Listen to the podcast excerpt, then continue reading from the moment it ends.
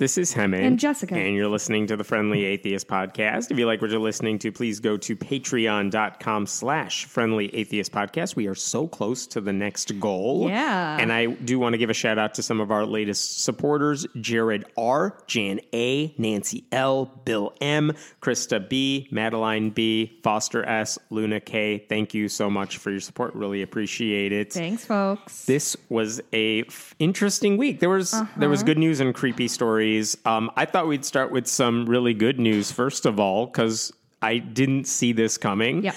Matt Bevin, the governor of Kentucky. oh my god. Who is the Christianiest governor? Also, the most unpopular, go- one of the most unpopular governors in, the, the country. And I don't think he sees the connection there, but I do. uh, he lost his election as governor of Kentucky, and he's challenging it. But honestly, even Republican legislators in Kentucky are like, Yeah. dude, what the hell? You got no argument here. no kidding. So, ho- assuming that that plays out and he doesn't get anywhere, then he just lost Kentucky. Five other people won statewide races Right. as Republicans, but he's the one who got away. Yeah. Which you know, splitting the ballot isn't super, super common. So I think that's an interesting thing that we're seeing. And he really aligned himself with Trump, who was Who did a rally the night before. Yeah, the night I mean, before. Just to give people a sense, if you're not familiar with Bevin and why he's so. I'm sure we've talked about him on this We have talked about him. Just to give you a sense of this stuff, here's a short list of some of the Christiany things he has done. He said that faith-based foster homes in the state could receive that receive taxpayer funding could proselytize two kids in their care. Cool. He said prayer could prevent violence.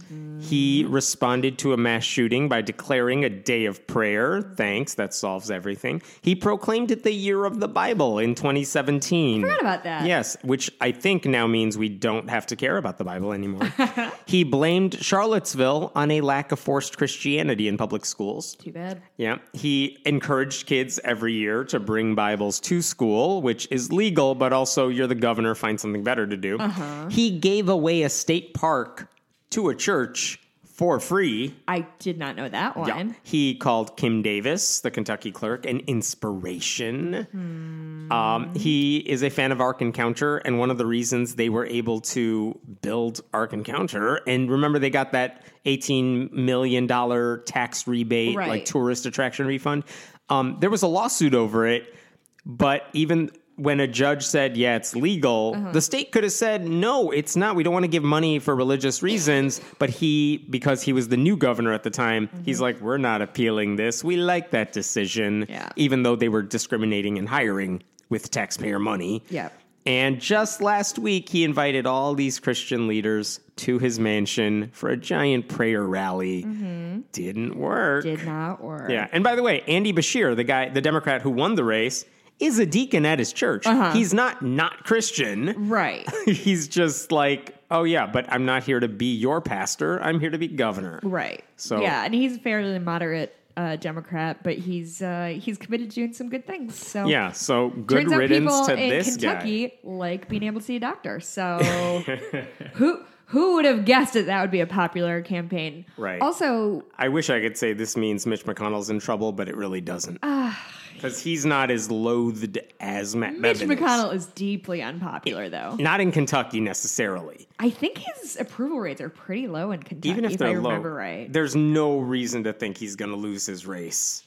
He I has the money. He has the power. much. It would just make me so incredibly happy, though. So could you just ask him to? uh, I'll ask him to lose. Yes. Um, I also in Virginia they flipped a couple seats there, which is good news. And I mean, they flipped the whole. Yeah, Yeah, they yeah, flipped yeah. the House. They flipped the Senate. It is Yeah. a blue state, which, is crazy. Yeah, which hasn't happened in a long time, but it's it's kind of been a long time coming. And Danica, what's her last name? Mm-hmm. Danica Roem. Yeah, she got Reelected. The first trans person to get reelected. Yep. It was a good night. It was a good night. I- um, the fact that you- like Democrats didn't win Mississippi's governorship is like a downside, but also, But also were you expecting it? Not really. And also, they only lost by like five points in Mississippi, Yeah. where Trump won by like ninety nine points. Yeah, and uh, um, a lot of like turnout was huge. Yeah. Like the same number of people voted in Kentucky as did in 2016. Yeah. a presidential election year. yeah, next year is gonna be wild. bonkers. Yeah, it is going to be a bananas crazy year. Do you want to talk about T.I.? Yeah, you do. Oh my god. All right, Oh rapper. my god. This made me. He's a rapper, which means I know everything about him. I know his name now. Uh-huh. No, uh, he basically did an interview this week uh, on a random podcast that, at least to me, because I didn't listen to it. Um, I don't listen to it, but he said in this interview that he takes his 18 year old daughter to the gynecologist. And at first, it's like, oh, look at that. A dad taking his daughter to the gynecologist. That's a very uh, progressive sort of thing for him to do. Yeah. But no, that's not the end of the story. No, no, no. He said he's gone with his daughter to the gynecologist since she was 16 in order to confirm if her hymen is still intact. Because, want to finish that thought? He's a nightmare misogynist human. Go on. So, um, so essentially, he's doing a virginity test on his adult daughter. I have a lot of thoughts on this. um, first, like every part, if you, I, I just read the transcripts, I didn't listen to Right. it, but every part of it is so coercive and so abusive because legally she has to sign away. Um, she has to sign that it's okay for Because she's 18 now. because she's 18. I think even I actually don't know. Anyway, um, Here's what he just- actually said like, because she's 18, I think uh, the doctor will say to the daughter, if you want me to share this with anybody else, including your own dad, because like you're an adult now, Yeah. you have to sign it away. And he says, I'm like, Deja, they want you to sign this so we can share information. Is there anything you would not want me to know? See, Doc, ain't no problem. it's so it's that is abusive language. It is coercing a person. Whether or not she's okay with it, it really isn't the point. The point is this language he uses is not a woman going into a thing with eyes wide open. Plus, how fucking creepy is it?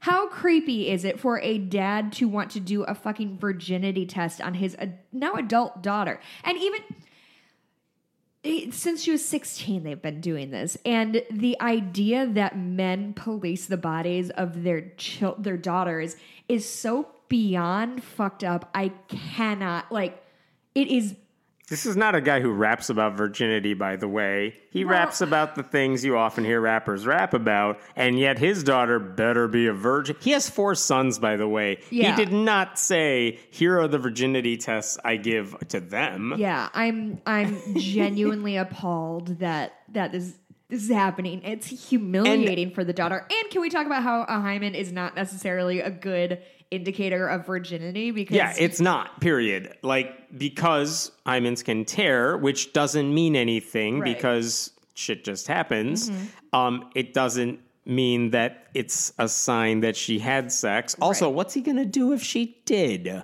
Like, I mean, honestly, that's kind of the worst part. Is what is he going to do? Some, they told Because- him. They told him, "Hey, you know the hymen can be broken in other ways, Right. not just sex."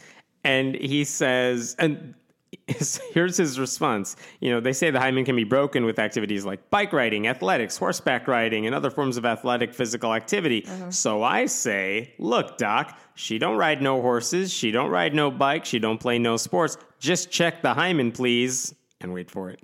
And give me back my results expeditiously. it's like this is I think this is what abuse looks like in a lot of ways that we don't understand or that people don't necessarily understand. I think when people think of abuse, they think of either physical abuse, so you're physically hurting somebody, or verbally assaulting somebody or yelling at some. But this kind of um, Even if you have sex, by the way, your hymen may still be intact. Yeah, and also, if you have a relationship with your child that you feel the need to police her body in that way, that means you haven't laid the groundwork to be a person who she can come to if and when she does have sex, and like that's okay. I mean, it's not ideal, but it's okay for her not to want to share her sexual history with her fucking father, who has proved that he's an asshole about it. Like, it's just Give me back my results as if they are his. It is. It is a. You can draw a straight line from purity culture to something like this. That that Yeah. virginity is something that is prized in a woman, and it's like it's it's such a nonsense con- concept that that like having a penis in you inherently changes who you are. It's fucking disgusting. It's Talk about the purity shit. culture thing, because okay, I do not know that he's doing this for religious reasons, but because he didn't mention that. But you're right, the the purity culture thing, the even in evangel like white evangelical Christian circles where they would never listen to T.I.'s music, Right. but they have the same belief though that like, oh, you're my eight year old daughter and you don't know what sex is. Sign away your sexual purity to me, your father. Here's the literal contract. Mm-hmm. Yeah. And also, like, here's a ring ceremony. You're mine until marriage, at which point you can have all the sex you want. It's just, oh. And then expecting your kid to have like a healthy relationship with sex if they've been shamed about it their entire life. Right. Go from, cruel. like, yeah. shame, sex is bad, must not think about it, must Right. not do anything Oof. sexual to, oh, you you have your, the rings on your finger now? Right. You had your wedding? Slut it up. Have fun. You're married now. Um, so uh, you know we we've gotten feedback before about like why do we talk about things that aren't literally directly related to church state separation or abuse of the church or whatever.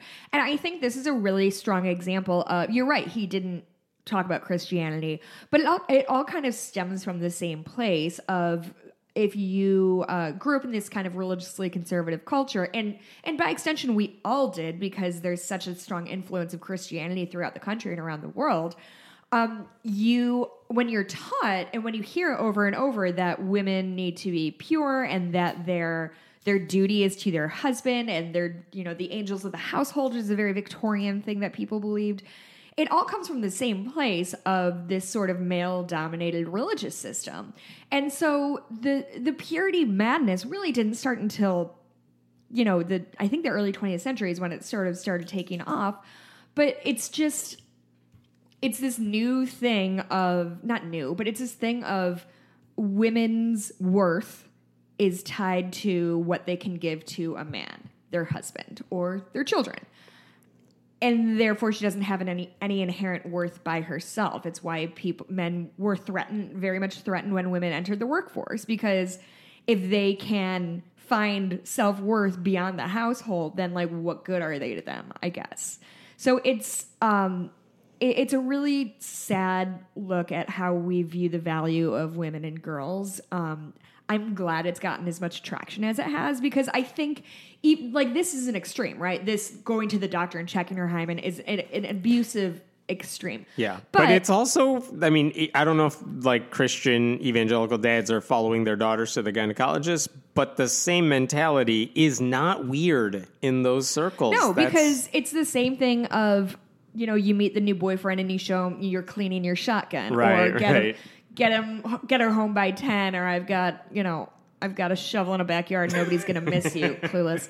I, like it's it's all the same thing. This this charge that men feel many men feel of of protecting the virtue of their daughter because they she won't have virtue. because she won't have virtue and so what so they can pass her off to to her husband who is now her new caregiver it's it's so it's so disgustingly old fashioned and i'm glad this kind of thing is getting traction because it's while this isn't a very extreme example i have been to weddings where like literally the dad gave a bat to the husband Jesus.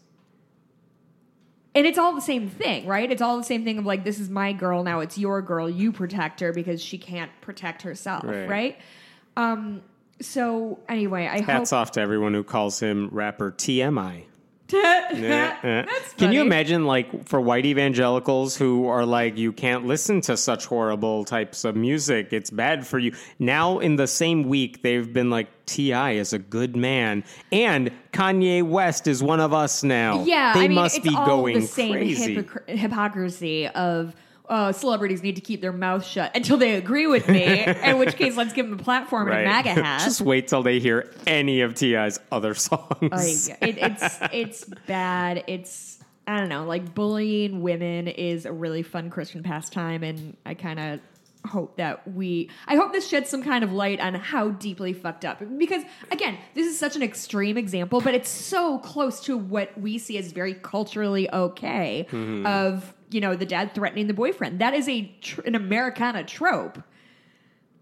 So anyway, I hope maybe people re-examine this. I don't know. Re-examine's not the right word choice I want to use with that story. Oh, Yeah, you're welcome. So, speaking of patriarchy, here's a story about the Duggars, which we haven't talked about in forever. Oh, yeah. But there's a story about the Duggars with Joshua Duggar, the guy who molested his sisters, and that's creepy. Yeah. This isn't about Joshua Duggar. No. Jed Duggar. Oh, who- They're all J names. J I names. forgot. Jed Duggar's 20.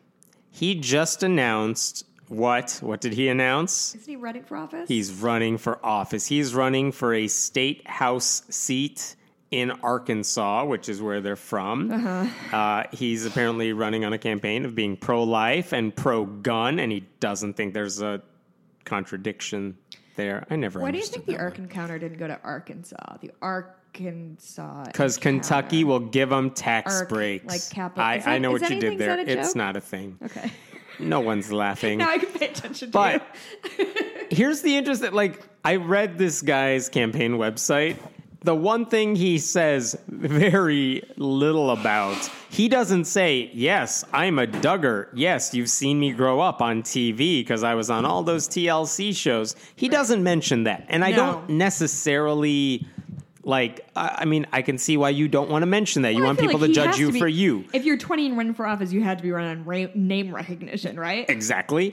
Um, and but also he the fact that he doesn't even mention some of that's like I could imagine someone saying, "Yeah, I know you probably see me grow up on TV, but Sure. here's who I am. Here's what Yeah, yeah. I represent." So there's literally that's what you could do. All he says is, "I have." Uh, he I says have on the website, 4,000 brothers and no, sisters. Yeah, he says, I'm the 10th of 19 biological children.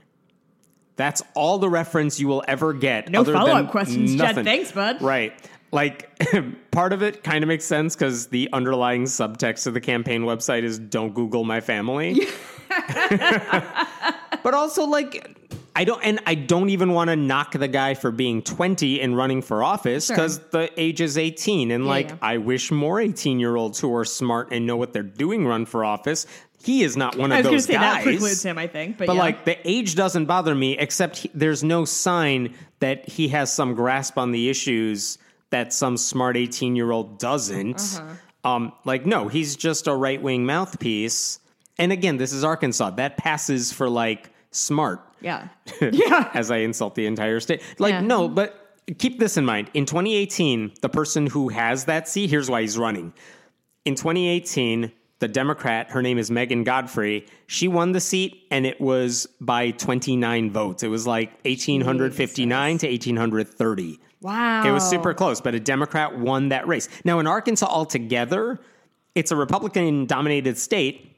There are only a handful of Democrats, um, but she's one of them, and it was super close. That's why he thinks, okay, if I, we need to offer someone strong conservative. Well, yeah, and name recognition gets you really far in Yes, it races. does. And also, but the Democrat, she's earning a PhD. She runs English language learning for the local public schools. Oh, she passed legislation despite being a Democrat uh, Mm-hmm. in a Republican run state. His what's his accomplishment? What does he have on the resume? Um, I can echo right wing talking points. Now, yeah, was on TV. I grew up on the in front of the camera. Boom. My mom's I know how to write policy. Um, a couple things you should know about Duggars going into politics. But you can't, in the same breath, say. 18 year olds should run for office and then say, What's your qualifications for running for office, right? Here's where I would disagree with that. I want 18 year olds to run for office if they know what they're doing, if they know what they're talking about, if they have a grasp Yeah. on the issues. Just having, and I could say this to a liberal too, but if all you have on your website or whatever Mm. is just some basic progressive or conservative talking points, Mm-hmm. you haven't shown me anything. Sure. Like if you have no record Why of and not the guy activism, down the street? yeah. Yeah. Like what are what separates you from anyone else? Mm-hmm. I mean, give credit to any young politician. They usually I have a history of campus activism. Yeah, I helped yeah, that's a good organize. I interned at this campaign. He did some internships for conservatives, one of whom like scrubbed that from their website. and another one who did not, but basically he's been shoveled amongst conservatives. Sure. And I don't know what he did for them, but Yeah. okay. His dad, by the way, Jim Bob, Duggar. Yep. Uh, he was in the brother. state house from Oh, 1999 to 2002 before the show ever started. Um, so he was there for like a term and a half or something. Uh, and in 2014, some of you may recall this, his mom was doing a robocall in Fayetteville. Um, and she basically said uh, there's a non discrimination ordinance they're considering. Yes. And you need to stop that shit. Uh, basically, because, and this is ironic, she said if you allow this non discrimination ordinance to pass, uh, you are enabling predatory behavior. Oof a doof. Uh-huh. Uh, keep in mind, Arkansas, this is the state with Jason Rapert with the Ten Commandments. Oh, yeah. This is the state where Sarah Huckabee Sanders could be governor in a couple of years. Wait, really? Oh, that's right. Yeah, right. yep, her dad yep. was. So anyway, if you're looking for a place to donate, uh, I'll give you a link to our post about it, which has a link to Sarah Huckabee Yeah. Sanders. What's she up to? For forgetting about Sarah Huckabee Sanders was the right answer. um, chipping into Godfrey's campaign would be a great thing to do because she's running against a family that has nationwide name recognition, name is and her name is Godfrey. Godfrey. I'm sure she's religious, but there you go. That's fun. It's fun for me. This is here's a totally different story, but this made me laugh and it's going to make you laugh. Mm. Okay, get this. I didn't know this. In Ireland, they have a survey that you got to fill out if your kid enters a public school. And every school does this here too. Like, give us some biographical data. We want to oh. know about you and the child and Oh, everything because we got to get you on the record, mm-hmm. basically. And there is the form, it's called the Primary Online Database in Ireland. And I'm pretty sure all the public schools in Ireland have to, the parents have to fill this out. It says what's the kid's name, social security, their version of a social security number, what's their ethnicity. And none of this is that unusual. Okay. But the question asks, what is your child's religion? And it has all the check boxes. Uh, at the very last row, it says other religion, no religion, no consent. I'm not sure how they mean that, but okay. Atheist and agnostic are on the list, mixed in the bunch. But they, They, do have ask, atheist and they do have those as sep- and no religion. uh-huh. Interesting. Um, but so I think giving them the benefit of the doubt, they genuinely want to know how are you raising your child. Sure. But the question, what is your child's religion, is a weird one because these kids are probably like five years old. Yeah. And if you read The God Delusion, like Right. Dawkins talks about it, like you wouldn't ask, like, well, what's your kid's political party? Is the kid a Republican or a Democrat? You would say, my kid's five, they don't know what government is. Uh-huh. Like, what do you mean? if you're asking what are parents, what are the parents, or how are you raising your kid? Uh-huh. Yeah. What is the child's religion? Yeah, what's the child's religion? I the child. like junior high. Like So- you can start having opinions, right? Uh, John Hamill is an atheist podcaster at the Free Thought Prophet podcast. So he wrote a couple of letters last week. They got this information. They found out this is the question that's being asked. I want to read his letter because it's so effing funny. This is what he wrote to his daughter's teacher, which was tongue in cheek, because he also wrote a separate formal letter to the government. But this is what he wrote to the teacher. Uh, and it was in regards to his daughter. I, I know it's long, but trust me, it's worth it. Okay. In relation to Aideen's religion, his daughter's Aideen. In relation to Aideen's religion, I initially suspected that she may be a Roman Catholic. to confirm, I asked her about the doctrine of purgatory and whether she wished to seek any indulgences in this life which would limit her time there. If I'm honest, she seemed quite bemused by the question, despite the clearly articulated tenets of Catholicism described in Catechism 1040. I also asked how she views the transubstantiation of physical matters while the accidents of its appearance are preserved. she was totally unable to express a view on the subject, and so I began to think she may be a Protestant of one flavor or another. In the hope of providing an accurate answer for the POD, the survey, mm-hmm. I diligently pressed on to determine whether or not she may be a Protestant. I decided to begin with the 95 Theses of Martin Luther. Since Aideen was unable to name a single one, I thought that I may be on the wrong track altogether with Christianity. I was confirmed in this view once I observed Aideen's reaction as I quoted Matthew 15, verses 3 and 4, which is basically uh, the part where Jesus says, Why do you break the command of God for the sake of tradition? For God said, Honor thy father and mother, and anyone who curses their father or mother is to be put to death. Oh, jeez. He goes on. Broader inquiries focused initially on the Hindu pantheon. I had to explain that neither a god with blue skin and an elephant's head called Ganesh, nor a god with a monkey's head, called Hanuman were in fact cartoon characters. a dean seemed incredulous that a billion people could believe in such deities. She also seemed less than enthused about the idea that the divine might provide instructions to a husband on how and when he should beat his wife, thereby ruling out Islam too. At this point, I was at a loss, since there's no box to tick on the form indicating that the Department of Education shouldn't ask such deeply stupid questions about 10 year olds. I have simply declined to provide the information. I hope you understand. Oh, I love that. That's very Okay, so he sent that off and published it because that's the whole point, because it's a Yeah. funny thing. He also wrote a letter to the government, seriously saying, asking about the religious beliefs of young people is absurd. I suspect that what your department is really asking is, um, paraphrasing, is what denomination the parents intend to raise their kids in, but that's a different question. Yeah. And if that's what you're interested in, then that is what you should ask. Here's the other thing he brought up. The Irish census, which will be in 2021, this was also a subject of controversy because they used to ask, What is your religion? Uh-huh. And like Roman Catholicism was number one on the list, and you could check off your box. No religion was like hidden at the bottom. Okay. So it's always, uh, our belief is it's always been underperforming because people either don't know you can say that or they missed the option. Oh, They're just like, Well, I was raised as a Catholic, so I'll check off Catholic. They have now changed the question for 2021. It's not perfect. But now it asks, what is your religion, comma, if any? Oh, And the first option is no religion. really? Number two is Roman Catholic. Then it goes down the list, and you can write in. What does it sort by? Like last year? it sorts by, I time? think, popularity. Um, and number seven on the list is other. Write in your religion. Oh, Okay, fine. It's not great. Like what they should have done is to say, you got a lot of uh, FSMs there. Yeah, yeah. It's like, well, are you religious? Do you practice? What Mm-hmm. do you believe? Write it in yourself. Okay, they, there's a lot of ways they could have asked that to get a more Yeah. accurate answer. Or are you religious? If so, are you religious? Yes. Yes or no? If if answered That is yes. what like Atheist Ireland, the group, proposed. Oh, really? But the government didn't take it. They just changed it to anyway. John Hamill says step in the right on the census they're saying what is your religion, if any, and no religion is number one on the list.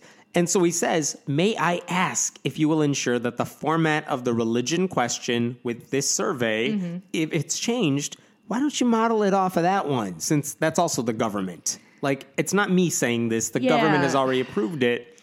And here's what surprised me. He sent that letter a week ago. He got a response already. Uh-huh. Really? Yeah, from the government. And the government said, You are correct in pointing out that the layout of the survey question needs to be updated.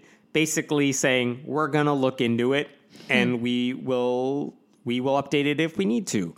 Now, whether that's a stock response, like just shut up and go away, who knows? But the fact that they responded and said, like, yeah, you kind of have a point there. We want accurate information. We're not doing this to to try to Right. prove anything. Right. Um, and eh, we're not going to get accurate information if we ask it this way. So you're right. So we'll look into it. And part of me is feels like saying what religion is your kid gives a little more ownership to the kid. Like, and I get, I'm kind of torn on it because, like, Really? on the one hand, he said she was 10, which Mm-hmm. is obviously extremely young to have any kind of any kind of real nuanced religious perspective. But at the same time, like it give it, I mean, how many kids are going to say like, "Yep, I'm an atheist. I don't believe in any of this." No, they'll echo whatever their parents say at that right. age. But but I think they're trying to give ownership isn't the right word, and I cannot think of the right Yeah. word. Um, but giving the kid say over like what they do or don't believe, especially if the parents are mixed religions. I know, like I get the I get the instinct of why they tried to do that to be like, we don't want to know what religion the parents are. We want to know what religion Right. the kid is. Is it common that the kid is a Buddhist and his his parents are Roman Catholics? No. no. But I, I get that. And also, it's important to keep in mind, like in Ireland, even the public schools are super Catholic Sure. culturally anyway, and there are a lot of Catholic schools, and they want to make sure they are sensitive to other people Right. who are not traditionally Christian. So, I mean, again, even if you say they did this with the best of intentions, right. The it question definitely is, clumsy. they aren't. They would never ask, "What's your kid's political preference?" Right. But they do ask what their religious preference is, and it's a question that doesn't make sense, which is what the atheists are pointing out. No, yeah, and I So- and I agree with them, but I I think I see what the intent was, and Yeah. I don't think it was but they're sloppy about malicious. it. Yeah, it was just clumsy. Yeah. Uh, let's talk about John Crist. What's going on there? Okay. Yeah, people keep tweeting us about him. So if you don't know this guy, if you talk about like Christian anything, a Christian singer or a Christian movie or a Christian anything, like I think for me anyway, the stereotype is it's a shitty version of a secular thing. Like here's a Chris, here's a Christian movie. Oh, it's going to be some crappy movie, even if they do it well. Like what the the um, uh, God's not dead. That's like the good one, and that one's basking in stereotypes. But most of them are just like, oh, the acting is bad. Mikey oh, and they I- couldn't find real directors. Mikey and I were looking for a movie to watch last night, and Oh, God. Unplanned is on God. Amazon Prime. Five stars, shockingly. A lot of people really cared for Well, the rest that of us- anti-abortion Yeah. propaganda flick. yeah, yeah. We ended And up watching Marnie. I did not care for it. It's a Hitchcock movie. so this guy is a Christian comedian, and you would think, oh my God, it's like a regular comedian, but way worse, which the bar was low to begin with with some of the comedians. But anyway, I will genuinely say he's one of the funnier ones to me. Like, Mm-hmm. I will laugh at all. I watch his YouTube channel, they're genuinely funny. Um, and he's he's pretty prolific in terms of putting out content. Uh-huh. Uh, but to give you an example of why he's a Christian comedian, besides the fact that he plays, besides the fact that he plays churches, Oh. yeah, is like he'll do a skit about like a fantasy draft involving pastors. And if you or I watched it, we'd be like, who are 90% of the people he's talking about? Are the real pastors? But in evangelical circles, you know all of those people because they're the ones who write the books and they're the ones who are well known. So it's like, oh, it's really funny for the Christian audience, and it's mildly funny even when it's not meant to be for me. But he's he was funny. He's good. Sure. Okay. He's been around for a long time. He has a Netflix special that's scheduled to come out on Thanksgiving. Uh-oh. Like so, he's hitting mainstream too. Um, it, there's a one of the skits. If you're looking for an example of what he does, he does this. I think he did it as the closing in his one of his church routines, where he basically says he asked people to say what cartoons were you not allowed to watch as a child because you're Christian, and why weren't you allowed to watch it? And he says things like Captain Planet, too environmental. Uh, yeah, so you get the idea of the stuff. Anyway, so popular guy Poking fun at Christian culture. totally poking fun at the audience he is talking to, so they love it. So this week in Charisma News, which is best known for like saying witches are coming, and here's what the Mm-hmm. To prophecies fair, told me. We are.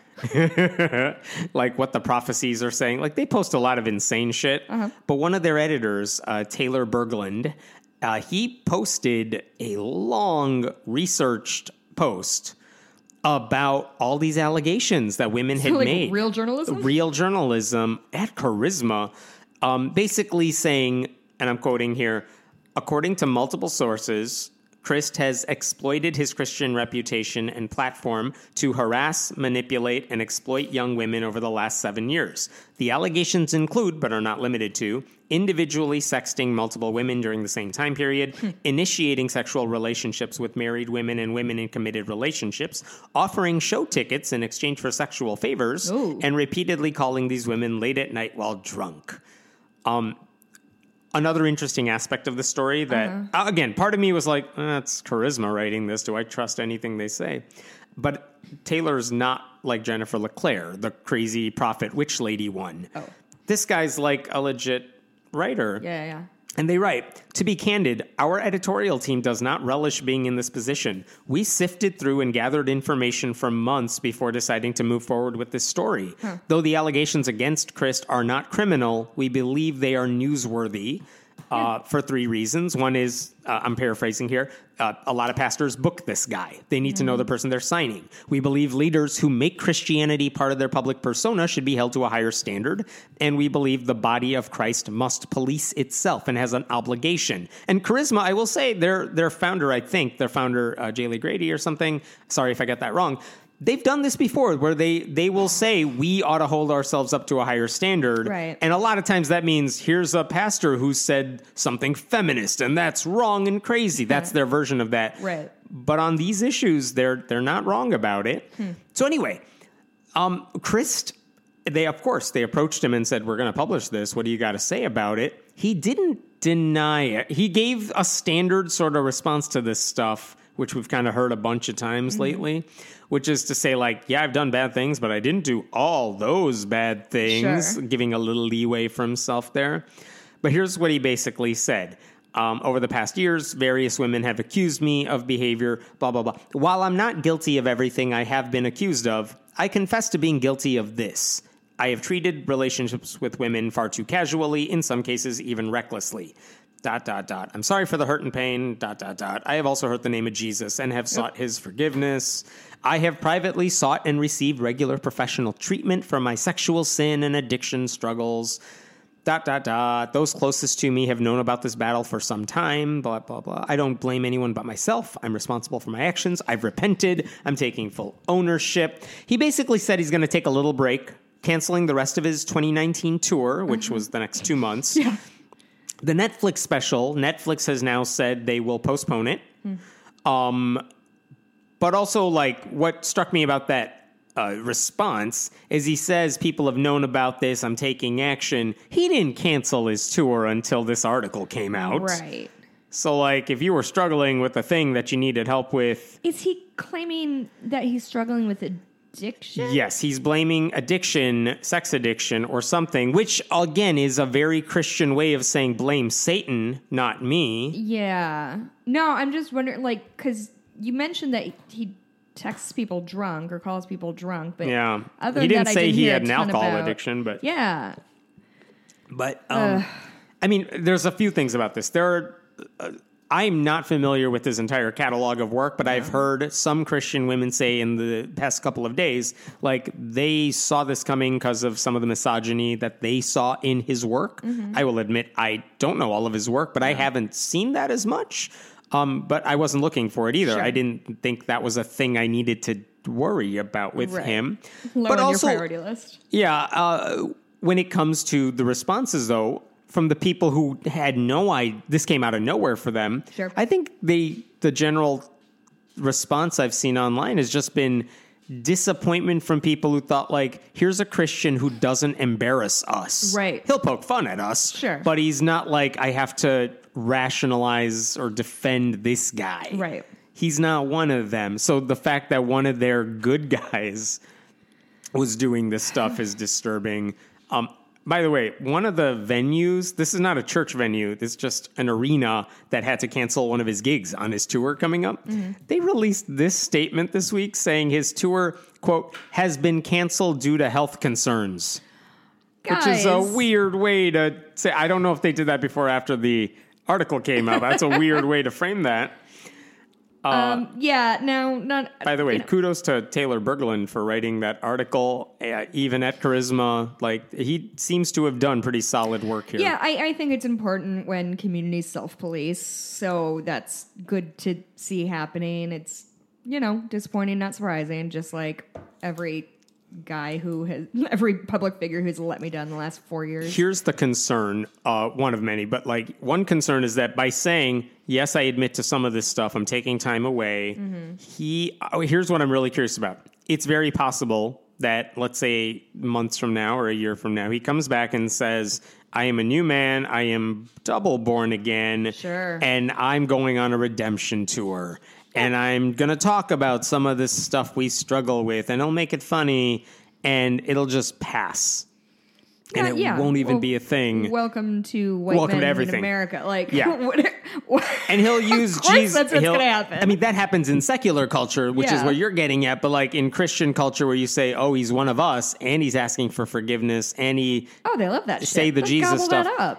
I and I wonder if they'll gobble it up even more so than it seems like is happening in the secular world as well. Yeah, because I I think I, I think repentance is is such a strong tenet in Christianity, Yeah. and and there's just sort of this like forced nobility of like I did wrong, but I'm owning up to my mistakes and I'm praying and like how many times did he say like he prayed for forgiveness and he talked to religious leaders about forgiveness like that's their whole jam is forgiving sin and so when somebody they already admired has done something pretty shitty but not criminal, it is rife for for a comeback tour of oh my god, I learned my lesson and uh, I respect women and If you read the article that uh, Berglund wrote, I mean, the stories are. One of the women that he cites right up front basically says it's it's a girl who has a boyfriend. I think maybe she was a journalist of some sort. He was coming to their area to do a thing, and she reached out to ask if she could do an interview. Is this the rollerblading one? Uh, maybe, but I, I, actually I don't know. There is a woman who also wanted to roll. They rollerbladed together. Yeah. But basically, she was so excited when she had the chance to talk to him, whether it was for an interview or whatever. And then he basically, knowing she had a boyfriend too, which adds to this, like, and then he took that too far. Uh-huh. Like, oh, here's someone who looked up to you and Right. said that, Right. Like right up front, and your first thought is, I can take advantage of this. Yeah, I mean that's textbook abuse of power. Like that's what that looks like. Is you are you have leverage over a person because you are a public figure. You're somebody who is admired. You are in demand. So yeah, let's see if you can like fuck some rando because she might let you because you're Because you're a famous mediocre comedian. with the I don't know. I'm Netflix sure his special. comedy's fine. I don't know. I I haven't watched it. I don't want to shock you. I don't watch a ton of Christian comedy. You're missing out on a whole subgenre. oh yeah, I don't. You know what? Don't think I am actually. uh, what else do you want to talk about? I got some others, but I've got some things Please. too. Um, so uh, a couple Supreme Court cases are coming down the pike um, with regard to LGBT rights. So um, the Supreme Court is essentially deciding whether being um, queer or trans or whatever is protected under. Um, uh, what would it be protected under? I mean, just non-discrimination. Yeah, non-discrimination. Thank you. It's very early. I'm not used to talking this early. It's like 10 a.m. um, so this is kind of happening. They've heard the the arguments. We haven't heard the uh, the ruling by SCOTUS, but uh, Kavanaugh and Alito, um, two Supreme Court justices who are, shall we say, right of center on the Supreme Court, met with Brian Brown, who's the co-founder of the National Organization for Marriage. He's one of the worst of the haters who spreads lies about gay people. Yeah. Um, and also National Organization it's NOM is Yeah, there. it is nom. It's not great, guys. Nom, you nom, nom. really need to work on your on your acronym uh, acronyms. And he's also the president of the World Congress of Families, which Which is not a thing. no, and I'm really That's I know I literally talk called about this a lot, humanity. But it makes me really mad when that the right has taken over words like family and values. Like those words have meaning. Like you can't just take them and use them as coded language. so anyway, uh, so these two Supreme Court justices met with the leader of a homophobic hate group guy while they're supposed to be deciding rights for the LGBTQ community, which fucking sucks. Um, so yeah, th- so this guy uh, tweeted out a picture with him with him and a couple of people and the two justices, um, and Like so, Brian Brown did. Yes, yes, Yeah. yes, yes. Brian Brown did. Um, yeah, NOM's website said the brief is quote urging SCOTUS to protect people of faith from governmental discrimination because of their belief that marriage is the union of one man and one woman. But just to understand the seriousness of this, imagine if Ruth Bader Ginsburg shows up to a Planned Parenthood meeting Mm-hmm. just to give a talk. She's not commenting on anything else. You know exactly what the right would say. She has no Oh business judging any of these cases Yeah. because clearly she's biased. And so the question that a lot of progressives are asking is why are Kavanaugh and Alito allowed to vote on these issues when clearly they're just buddy buddy with all the I mean, we know how they're going to vote anyway. Right. But like, why are they allowed to?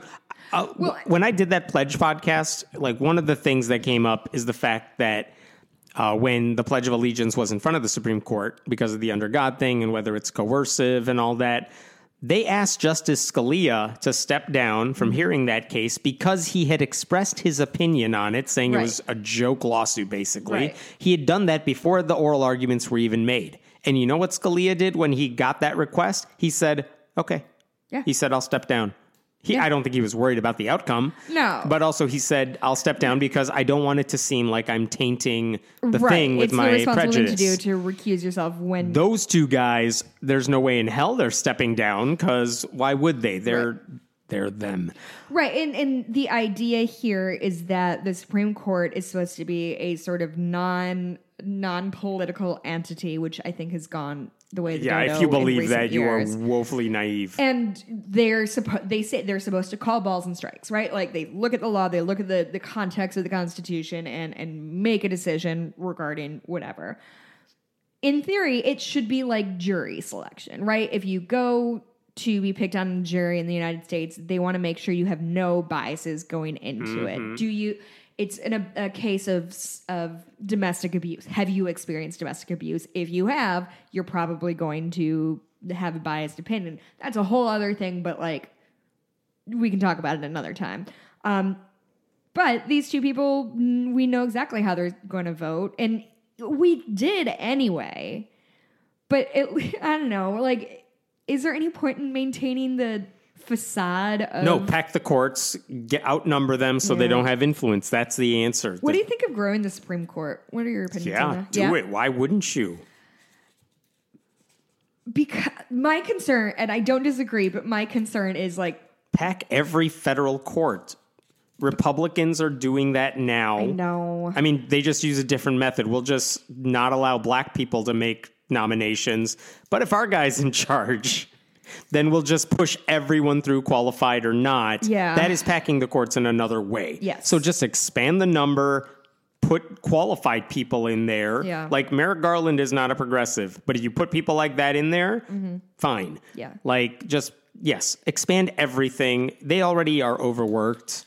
Like, go do Yeah. it. It's the idea that whatever the Pete that Pete Buttigieg suggested, like Uh-huh. we'll have five liberals and five conservatives and five like independent. Like, God, you're naive. What is wrong with you? Joe Biden saying like, no, they'll all like me as soon as I get elected. Like, God, where have you been? yeah the, i think You mentioned Barack Obama in every sentence. Do you know what they did to him? yeah yeah it's it's all bad Uh, Anyway, yeah, what I are we talking about? Oh god, I don't know who anymore. Anyway, those people are monsters. Um, did you watch the World Series? Uh, I've heard of it. Is that a no? Yeah, it's a Um, total. I total watched no. the last two outs of the last game of the World Series. It was very exciting. did, you know what? I did watch some of it because it was it, it got interesting. Yeah. but Yeah. it was very much of a it's on in the background while I do other things. And I, Sure. You know, if the Cubs were in it, I'm like watching every pitch. I am not watching every pitch. I'm just like, what's the score? Oh, that's a score. All right, Yeah. back to whatever I was doing. yeah, well, because Mikey and I, when we were on our road trip, we saw the Nats play in DC, Yeah. and they creamed the Brewers. It was like fourteen to two. It was an absurd game. So we are like, yeah, we like these guys. um, also, Mikey hates the Astros from back when they were in the Nat. Was it the Astros or was it in the National League, and then they changed the American Something like that. Yeah, anyway. Um, so there's a pitcher who. Um, so if you don't know, in the United States, when a uh, team wins whatever their championship is, they usually get invited to the White House. Big caveat usually it's a male team, but what the fuck ever. Um, but since Trump has been president and um, it has proved to be a, mm, shall we say, divisive figure in the White House, a lot of teams, or a lot of, excuse me, individual players have declined their invitation to the White House, which is a pretty new thing. Usually it was a pretty nonpartisan deal of like, it's an honor to go to the White House. But I think Trump has sort of changed every rule that we, uh, every unwritten rule that we have as a country. Mm-hmm. Like it's So- not an honor to get praised by Trump. Right. Like people would go like, you know, anyway. So um there's a pitcher named Sean Doolittle. Uh he is he's a pitcher with the Nats and he had been asked early on in the series or early on in the playoffs, like if you get and he's known for being fairly liberal. And he had been asked, if you guys win, will you go to the White House? Um the Nats had never. It's the Nationals. I don't know if I've said their whole name. The Nationals is the Washington D.C. baseball team. Um, they their franchise had never won a World Series, so it They was used very to be the much- Montreal Expos. the Those guys didn't Expos. win. And then there was the Washington Senators before them, who they did win, I think. And there was a whole. It's very interesting to hear stories about They like how suck the is franchise what you're getting at. They don't. They did suck. Yes. They don't suck no more. Then they traded their best player and got better. Why do I know that? Why do you know that? I don't know. Um, so anyway, um, and so Doolittle at the time was like, I'm not going to jinx. Yeah, by saying, winning by here's what saying, I'm going to like- do when right. we win. Um. But they did win. Yeah. And they are the DC team. Trump famously got booed there. Yeah, he, he got did. booed at a UFC fight. Now he's just flying around the country He's trying to find a get sports He's team that's not going to boo him. He's going to an Alabama football game this weekend thinking that's going to go over Do really well. No, he's going to get booed there too. You think? Oh, yeah. in Alabama? They don't like him anywhere. yeah, I guess probably any. He could go to a. NASCAR race, they would boo him Well, there too. UFC was supposed to be his people. Yeah, huh? Oh, it's so embarrassing. I love it. Um, so anyway, Sean Doolittle uh, was asked whether he's going to go, and he um, he said that he declined. He said, "quote There's a lot of things, policies that I disagree with, but at the end of the day, it has more to do with the divisive rhetoric and the enabling of conspiracy theories and the widening and widening the divide in this country." My wife and I stand for inclusion and acceptance. We've done work with refugees, people that come in, you know, from those quote shithole countries. Which is a solid Trump reference. Um, like this guy knows his like he He knows his shit. He's also been a pretty good activist, um, Yeah. Mm-hmm. like for LGBTQ rights as well, like buying tickets for people. He's been a really awesome activist. Yeah. And also, he's now a World Series winning pitcher. Yeah. right he uh he I, I mean he goes into it i feel very strongly about these is- about his issues on race race relations he listed the fair housing act the central park five trump's comments following white supremacy rally in 2017 also his wife has two moms so he doesn't like he wants to stand behind them he want he said quote i want to sh- show support for them and that's an important part of allyship i don't want to turn my back on them meaning his his wife and, and her moms um, I have a brother in law who has autism, and Trump is a guy that mocked a disabled reporter. How would I explain that to him that I hung out with somebody who mocked the way he talked or the way he moves his hands? I get, I can't get past that stuff. Which I think, I mean, Good for him. yeah, I would. I mean, his teammates didn't all feel the same way. They were wearing MAGA hats at Yeah, their but, thing, but a but few like, of them didn't go. Right, And, and he talked about a little, he went a little more in depth of, you know, a team, a baseball team is kind of a, a point in history. It changes every year and Mm-hmm. even throughout the year. So he was really struggling. Like he wanted to celebrate with his team, but this just didn't feel like something that he couldn't in good conscience do. So I, I have a lot of respect for him. And he, I mean, I think he stated his case very well and didn't, you know, wasn't an asshole about it. He was just like, Yeah. no, this is what he said and this is how I feel about what he said. Right. He didn't say like my teammates are assholes for going. He's not. I mean, Yeah. you know what? It's just well, if you're asking me, here's why I'm not oh, going. Right, right. Don't ask me if But- you don't want the answer. And, and it's too bad because things like that are and used to be such a huge honor Yeah. that that your team went to the White House. You know, I remember when the Cubs went to the White House in 2016. Like, oh yeah, yeah, it was so sad and Back when that meant something. Yeah. Anyway, um, there's a story in Maryland. Uh, they had a drag queen story hour at Mm-hmm. the Lexington Park Library in Maryland back in June. Um, it was it, it wouldn't have been controversial. It's a drag queen reading books to kids. That's a fine event. Go Yeah. to it if you want. Don't if you don't. Yeah. Um, but because some of those cr- angry Christian crazy people like activist mommy were like, there's drag queens, therefore your kids are going to get molested. Uh-huh. Because they raised a fuss about it, you had all these protesters that were going to show up. Mm-hmm. Then police came because they were like, oh no, controversy. and one of the protesters, and there's video of this, started like creating a scene to the point where he's like screaming BS everywhere. Like police had to remove this guy from the library. This happened a couple months ago. Uh, yes. Okay. And it- he was charged with, I'm quoting here, disorderly conduct, disturbing the peace, failure to obey a lawful order, Hmm. resisting arrest, and trespassing at a public agency. Okay. So, like, yeah, someone was arrested at Mm-hmm. the drag queen story hour. It was the Christian. okay. Anyway, that happened months ago. Here's what happened after that. And I didn't know this until now. Weeks after that event took place, the St. Mary's County Commissioners had their monthly meeting, and this is the jurisdiction that oversees the library. Mm-hmm. And they said they voted, there's five of them on the thing, they voted four to one to take roughly $2,500 out of the library's budget and move it to the local sheriff's office to reimburse them for the law enforcement services and overtime expenses which is another way of saying they punished the library because a Christian acted up because crazy people online told Christians to act up. And so instead of punishing those people or the person who got arrested, they said, Oh, library, you did something that required our presence. Therefore, we're going to make you pay for it. You're the cops. That's your literal only job is to protect Yeah. people. yeah. And, you don't do that that well. and by the way, they're also like, police will come to library events like they've hosted political roundtables with different candidates where you want police presence. Yeah. And they've come there. They don't charge the library for that. That's part of keeping the peace at a public event. it's a public space. It's a public what the space. Fuck? So they punished the library for what the Christians did, which if I'm a Christian crazy person, I'm like, oh, now I know. Like, we'll just cause a scene at every library ever. Right. Get arrested, whatever.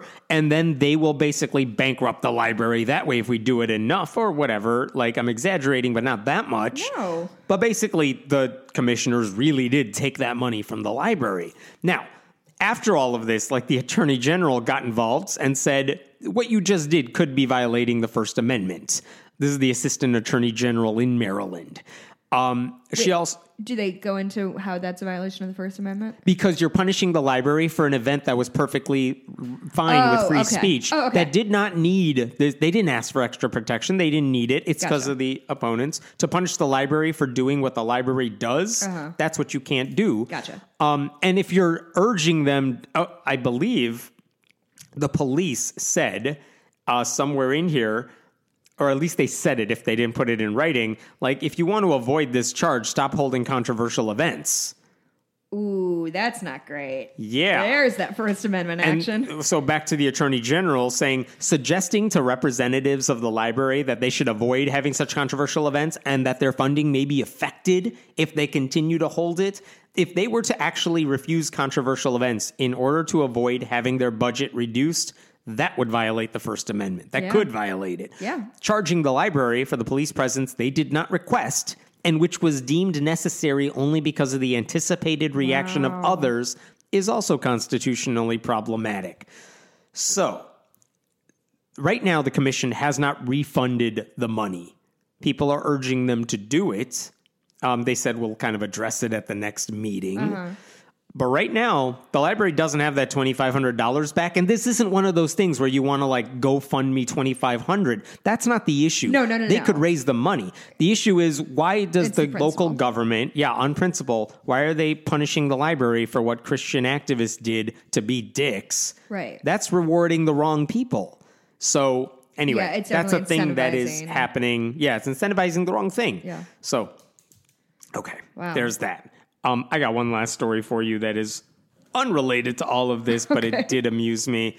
Uh, there is a thing in public schools around the country, in certain parts of the country, where here's the question Can you take a kid out of school, Mm-hmm. let's say an hour a week, and take them to a church Bible study?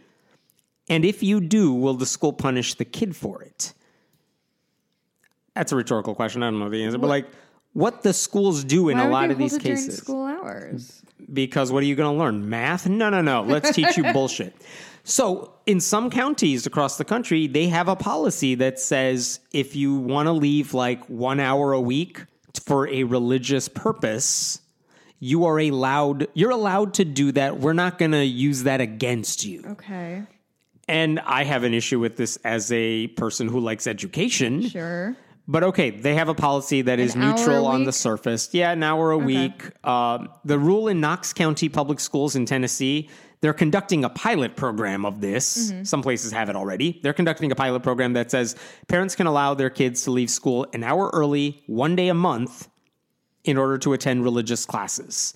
And they're going to see how it goes and what's affected and how this messes with kind of the school environment I have a question. before they make this permanent. Yeah. What qualifies as a religious class? Like, does it have to be like through a known? It has to be some kind? partnered with a known religious Okay. group. So in this case, there is a church called uh, the Church at Sterchi Hill. It's about two miles away from the school in So question. In, theory, if it's a mosque that's holding these, They could do it. They could do it. yeah, Is that happening, or is it no, because no. Where's this? This particular story is in Knoxville, Tennessee, Okay. but this does happen at other schools. And my issue has always been like, if you're taking kids an hour a week, at the end of the day, there's a good chance they are missing one class like every week. Sure. And that's a huge issue. This is it's not like they rotate their schedule every week. I'm so sorry. What age is this? Uh, it could be anything. In this case, we're talking about an elementary school. Parents have to opt in if they want to take their Elementary kids school. out. Um, and I don't understand. I, I'm very, very, very, very confused as to why anybody thinks this needs to happen during school time. because parents just want extra Bible time. They have all of Sunday. Yeah, I'm well aware, but they do it anyway. So, and here's the thing the kids would get credit for attending school, Okay. even if they are at Bible study. It's not like they're going to get marked out as absent or like, oh, this doesn't fulfill your school day. That's what this program is all about. Okay. They're saying, we're not going to punish you for taking your kids out of school for this much time if it's for a religious purpose. Whereas if I said, I'm just taking my kid out because we're going to go get lunch together one hour a week, Sure. no, that's not allowed. Right. Okay. Anyway, there the choice for parents in this situation is: Do you want your kid to take a music or art class, or language arts, or learn about the Bible once a month, whatever? Okay, there are seventy kids participating in this Bible study right now. Mm-hmm. Now, here's the question. That does open the door, like you said, to other religious groups doing the same thing. Right. If a mosque wanted to do it, they could theoretically get it done. Guess who says we want to do it? Yeah, you know Church the answer. Satan? You know the it. Satanists to the rescue again. The newly formed Satanic Children's Ministry of Knoxville oh, I love you, Satanists. says they want to make their. This is, by the way, I should say, not affiliated with the Satanic Temple. Um, and not affiliated with the Church of Satan, which is a different one. But they did say, We're so excited. We just sent off for our 501c3. We want to thank the church and the elementary school and Knox County Public Schools. We could not have done this without you. They want to start their children's ministry. And they said in their press release once Knox County allows one religious organization to come into the schools with a release program, they have to let us all in. And if you, as a parent, Mm-hmm. want to allow your kid to come with us, for one hour a month, your children can be released from their school to come learn about Baphomet. Wow. uh, We have so many activities planned to help them learn the tenets of Satanism. We will send your children back to school with candy, prizes, and educational materials so they can share our program with their classmates. I'm so happy about this. And by the way, one of the guys who works with the church Mm-hmm. responded on Facebook. Like, he's not a policymaker, but he basically said there's a vocal minority who stands against allowing parents to exercise this right, raising straw man arguments saying why this program should be shut down and why children at other schools in Knox County should not have the opportunity, blah, blah, blah. This minority has most recently started a Facebook page posing as a satanic children's ministry. This is another bogus scare tactic. Dude, they're not saying shut Oh it down. They're saying, well, if you're going to do it, we want to do it. want to play? we want to play. That's it. Wow. We. So I don't know if it's going to happen. I I asked, "Are you just trolling?" they said no. Um, But I mean, I, yes and no. Like, it, it's the same thing as like how the flying spaghetti monster became kind of in the public eye. Is like it is live action satire. Yeah. like it. Yeah. now, I would say the very real, legit East Tennessee chapter of the Freedom from Religion Foundation is urging parents to tell the school board, "Don't make this program permanent." Yeah. Not because it's favoring Christians, because that's a different issue, but they're saying, quote, the program would rob children of essential instructional time. It also blurs the line of church state separation. And to get to your point, every family has adequate time to provide study of their religion of choice during hours outside the school day. Yeah. Like, don't do this Bible release time stuff, but don't do it for the Satanists either. Like, don't do it for anybody. Let them go to school when they need to go to school. Yeah, that is a wild So, program. The school board's going to be discussing this for the next two meetings. I think that's what the state law requires before they pass a policy regarding it. Mm-hmm. Um, so they're going to discuss this again in mid December. Okay. And it, it's honestly, in all likelihood, it looks like they will make this permanent, Really? this release time, which then opens the door to what they're going to do with the Satan group. Mm-hmm. And whether they accept their things. Because again, you need to have a church to have the program. Right. What the Satan Satanic group is doing now is basically saying we're forming a church Uh-huh. so that we can make this happen. And like all the things are lining up for a big clash in the next few months. Because if they get their church Mm-hmm. and if they do all the paperwork to get the release time. And if there are parents who say, I'm cool with this and want to play along, oh boy, should be fun. Yeah, that would be a good thing to Good follow. times. Um, cool. I have one last thing that's like a strong bummer. So Uh-huh. like, I need you to sweep in at the end with something positive. Okay. Okay, I'll make something up.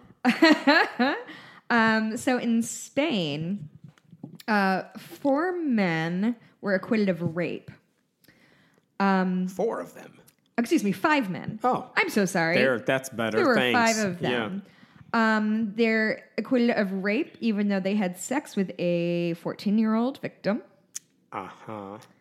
Uh, guess why they were uh, they were acquitted? So they they were So five guys allegedly raped a 14 year old girl, well they and they're not punished for this. they had sex with her, so they they were guilty of sexual abuse, Okay. but not rape, even though they Oh. did have sex with her. Okay. But it wasn't rape. You know why? Why? Because the 14 year old girl was unconscious. Oh. And that's supposed to make it better for them then. That like, meant- legally. According to Spain, Yeah. that they didn't need to use violence or intimidation, which is a requirement for a rape conviction in Spain. Wow. So anyway, the world. So the message they are sending is if you want to rape someone, just make sure she's unconscious first Mm-hmm. Yep. and then do it and your charge will be less. even than if she is a young teenager. Yeah. huh. Yikes. Um, so that's not great. Hopefully, though, this is going to lead to some changes because there's been a lot of out- outrage. Um, this uh, Spain's deputy prime minister, her name is uh, Carmen Calvo, which is a great name, said her government does not comment on court decisions, but it has set as a priority um, a modification in the law to make it clear that consent is nex- necessary for sexual relations to occur legally. So this is a travesty and a tragedy, but hopefully it leads to, you know, updating some of the more arcane rules on in Spanish law because yikes, guys. That's not great. well, that was a trip. Yeah, oh my god, it was so much fun. I have a lot of fun talking about teenagers getting raped. It's like my pastime. Um what else? So we're almost I got nothing happy to make that better. um well we're almost to our next Patreon goal. We Are are. we going to talk about what that means? Uh, now we'll talk about it later. Uh, we Oh. might do tran. We'll do transcripts, Right. Uh, for people who want them. They're hard to put together because we are talking off the cuff and this, off the cuff, and this isn't scripted. Yeah. But we can at least get a rough transcript for anyone who might prefer that. Mm-hmm. Um, but I know as someone who uses transcripts for stuff I do on the website, Uh-huh. they do cost money if you just want to submit audio and. So anyway, that's why that's so we'll the next figure goal. that out. Um. Oh, uh, so my Etsy shop is like popping off. Thank you to everybody Oh, good. who's placed orders. Um, you can order whatever you'd like. Uh, I do custom cross stitches at Bitches Get Stitched Done on Etsy.